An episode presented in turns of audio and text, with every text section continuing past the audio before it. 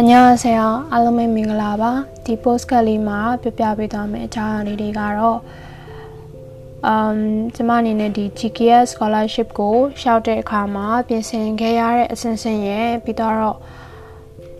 ကိုရီးယားမှာအကြောင်းတက်တဲ့အခါမှာတွေ့ကြုံရတဲ့တွေ့ကြုံတွေပြီးတော့ကိုရီးယားဘာသာစကားလေ့လာတဲ့သူတွေအတွက်အသိသင်သိထိုက်တာလေးတွေကိုအဓိကထားပြီးတော့ပြပြသွားမှာဖြစ်ပါတယ်